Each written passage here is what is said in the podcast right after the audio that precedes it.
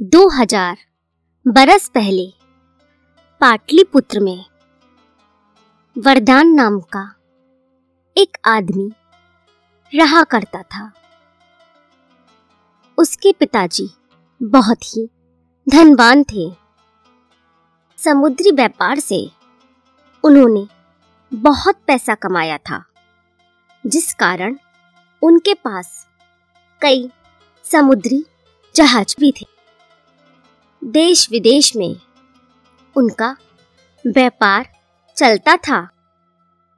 उनके आदमी जहाजों पर चढ़कर दूर देशों तक व्यापार करने जाते थे और बहुत से विदेशी व्यापारी भी दुनिया के हर कोने से वरदान के घर आया करते थे।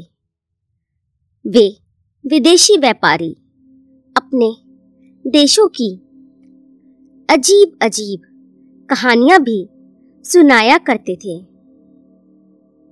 बचपन से ही उन व्यापारियों के मुँह से ये सब कहानियाँ सुनते सुनते वरदान के मन में भी देश विदेश घूमने की इच्छा पैदा हुई।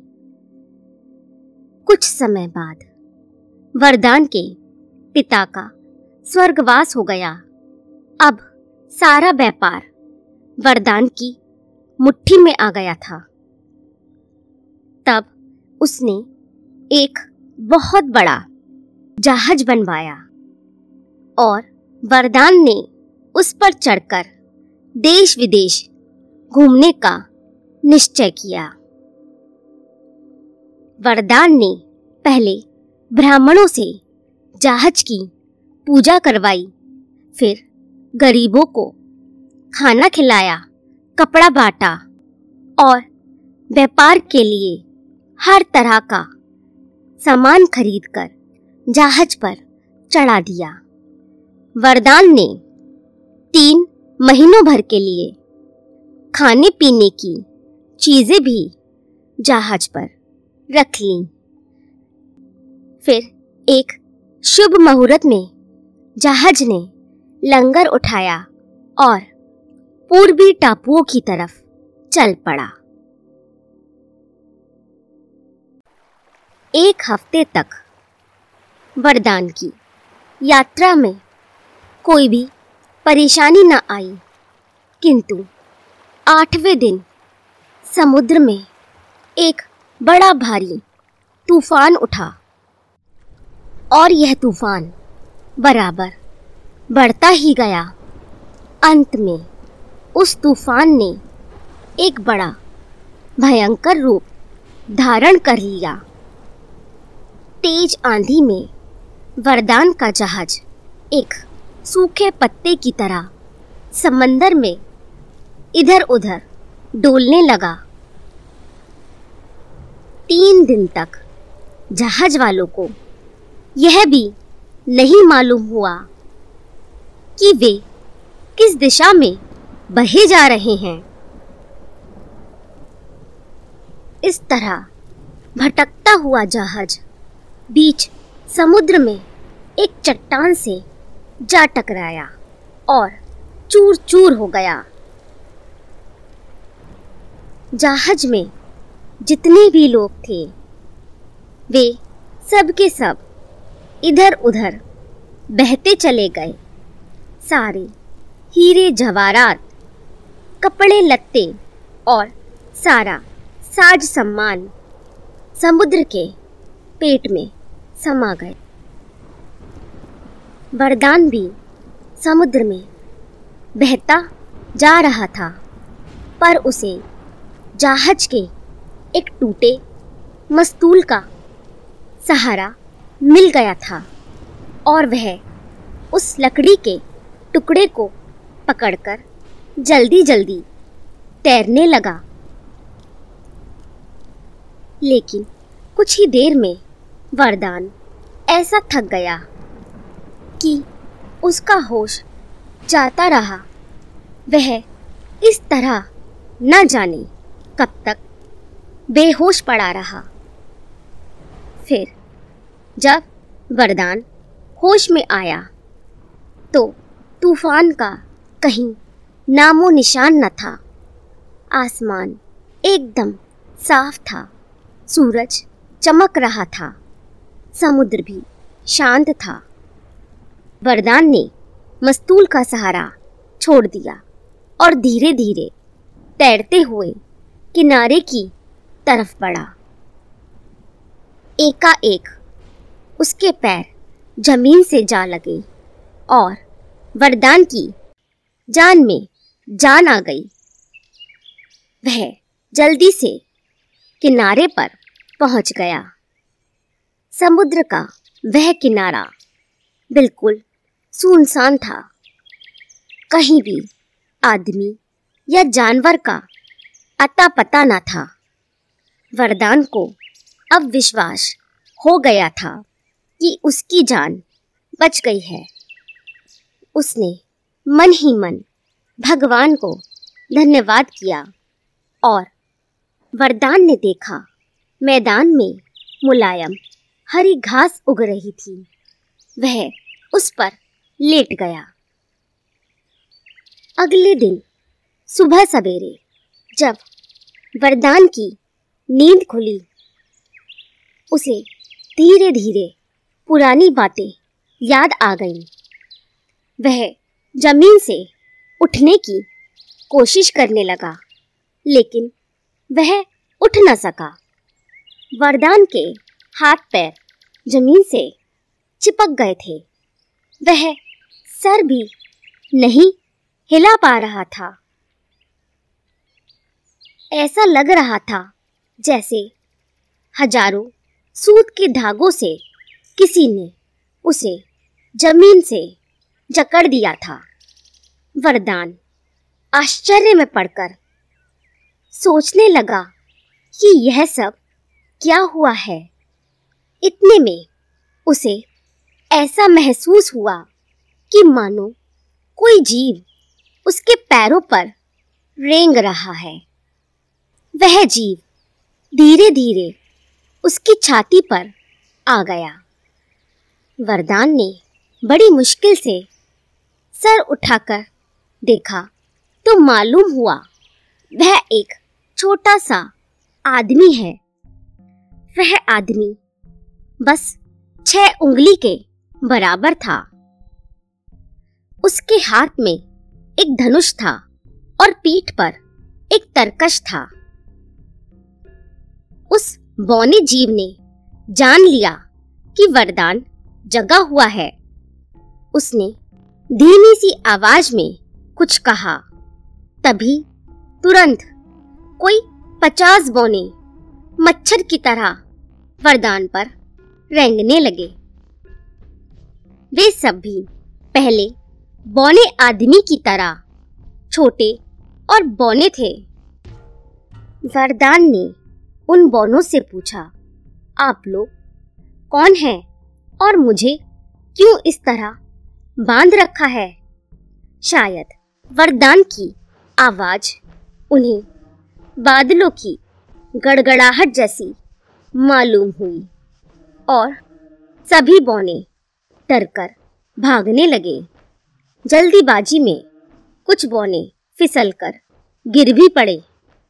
तब वरदान ने जान लिया कि इन बौनों से पूछने का कोई फ़ायदा न होगा।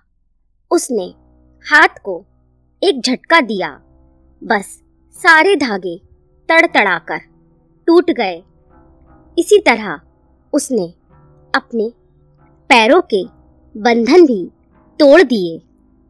यह देखते ही बौने लोग समझ गए कि उनका कैदी बचकर भाग जाना चाहता है।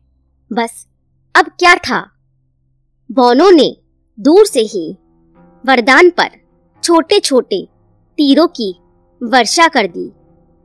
वे छोटे छोटे सुई के जैसे तीर वरदान के कपड़ों पर लगकर चुभ गए। लेकिन जो तीर वरदान के मुँह पर जाकर लगे उनके चुभने से, चीटियों के काटने जैसी पीड़ा होने लगी थी। अब वरदान को यह जानने की इच्छा हुई कि वे लोग क्या करना चाहते हैं। वह बिना हिले डुले चुपचाप पड़ा रहा। कुछ देर बाद फिर कुछ बोने डरते डरते वरदान के पास आने लगे। उनमें से एक बोना वरदान के एकदम नज़दीक आ गया और उसके कान में चिल्लाकर उस बोने ने कुछ कहा।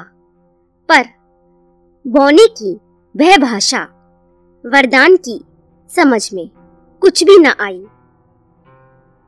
फिर वरदान ने उस बोने को इशारे से बताया कि उसे बहुत भूख लगी है।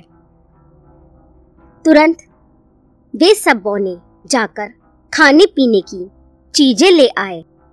हज़ारों बोने वरदान के मुँह पर चढ़ गए और उसके खुले हुए मुँह में खाने पीने की चीज़ें डालने लगे। इस तरह पेट भरने के बाद वरदान फिर से सो गया। वरदान, जिस टापू में था, उसका नाम था बामन द्वीप। वामन द्वीप के सभी लोग छोटे और बौने थे। जब वहाँ के राजा को मालूम हुआ कि उसके देश में कोई बड़ा भारी दैत्य आ गया है तो उसने अपने सिपाहियों को आज्ञा दी, जाओ उसे कैद करके लेकर आओ। इस काम के लिए बौने राजा ने एक गाड़ी भी भेजी, जो उसके राज्य में सबसे बड़ी थी। यह गाड़ी सात फुट लंबी और चार फुट चौड़ी थी। वह गाड़ी जब वरदान के पास पहुँची, तब वरदान आराम से सो रहा था। हज़ारों बौनों ने बड़ी मुश्किल से वरदान को उठाकर गाड़ी पर चढ़ा दिया। पर तब भी वरदान की आँखें ना खुली, क्योंकि बौनों ने उसके खाने पीने की चीज़ों में कोई ऐसी दवा मिला दी थी कि वरदान बेहोश ही पड़ा रहा।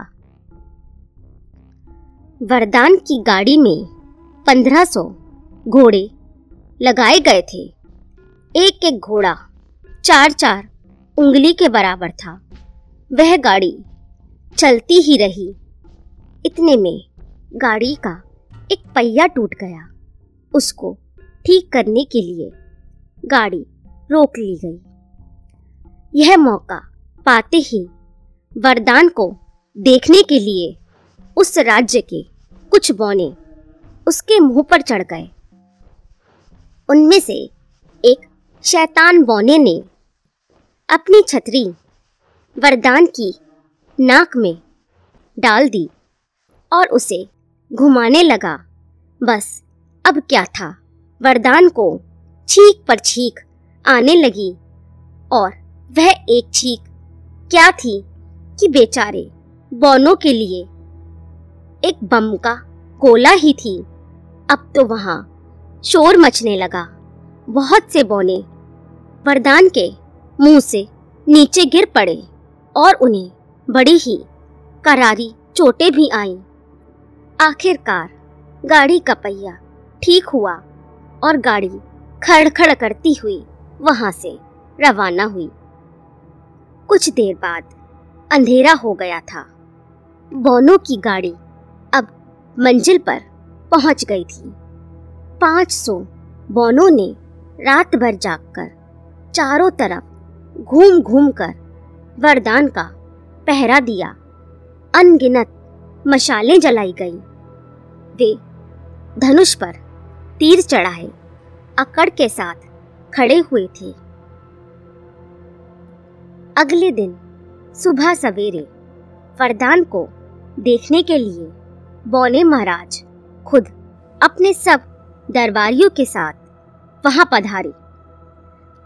उनमें से कुछ दरबारियों ने राजा को पहले ही सावधान कर दिया था कि वरदान के शरीर पर चढ़ना अच्छा न होगा। इसलिए वे दूर एक टीले पर खड़े होकर वरदान से बातें करने लगे। इस बार राजा के लोहार आए और उन्होंने लोहे की जंजीरों से वरदान के हाथ पैर जकड़ दिए।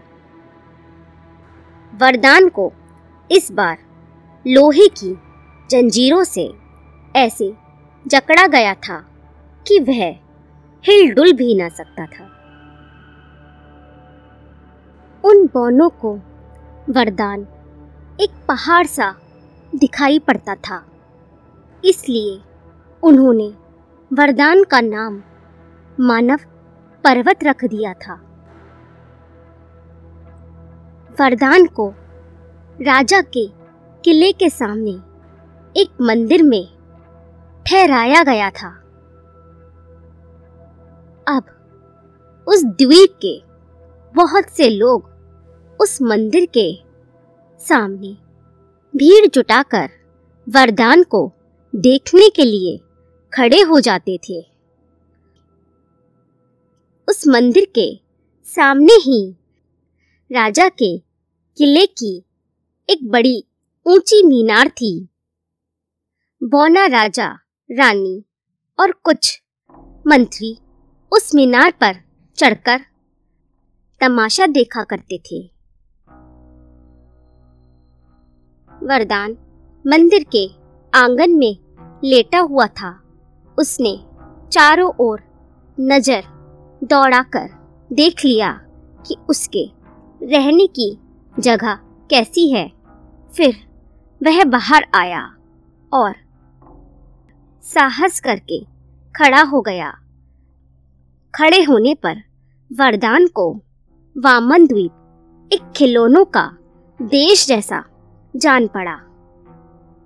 दूर उसे घने जंगल नज़र आ रहे थे और उस जंगल में ऊँचे से ऊँचा पेड़ भी वरदान से बड़ा न था और दूसरी ओर शहर बसा हुआ था, जिसमें छोटे छोटे घर खिलौनों के जैसे मालूम हो रहे थे। राजा वरदान से बात करने के लिए। अपनी मीनार से नीचे उतरा और घोड़े पर सवार होकर वरदान के नज़दीक आ गया। सिपाहियों की मदद से बौना राजा घोड़े से नीचे उतरा और पैदल ही वरदान के सामने जाकर खड़ा हो गया। बौने राजा की सुविधा के लिए वरदान ज़मीन पर लेट गया। बौने राजा के हाथ में एक छोटी सी तलवार थी और उसके सर पर जो मुकुट था, वह वरदान की अंगूठी के बराबर ही था। पर उस मुकुट में बेशकीमती हीरे जवाहरात जगमगा रहे थे। बौना राजा गला फाड़ फाड़ कर वरदान से कुछ कहने लगा, जो वरदान की समझ में। बिल्कुल भी न आया। वैसे तो वरदान बहुत सी भाषाएँ जानता था। उसने बौने राजा से संस्कृत, प्राकृत, पाली और पैशाची वगैरह भाषाओं में प्रश्न किए। लेकिन न बौना राजा इनमें से कोई भाषा जानता था और न ही उसके दरबारी मंत्री ही। राजा ने अपने मंत्रियों को हुक्म दिया। वरदान हमारी बोली नहीं समझ सकता है, लेकिन यह आदमी बड़ा अच्छा और भला मालूम होता है। हो सकता है कि आगे चलकर वरदान हमारे काम आ जाए। इसके खाने पीने का अच्छा इंतज़ाम करो और इसकी देखभाल करते रहो। यह कहकर राजा अपने किले की ओर रवाना हो गया। थोड़ी देर बाद बहुत सारे बौने सिपाही अनगिनत गाड़ियों में खाने पीने की तरह तरह की चीज़ें लाद लाए और वरदान के सामने उतार दी। वरदान चार पाँच निवालों में ही सब कुछ चट कर गया।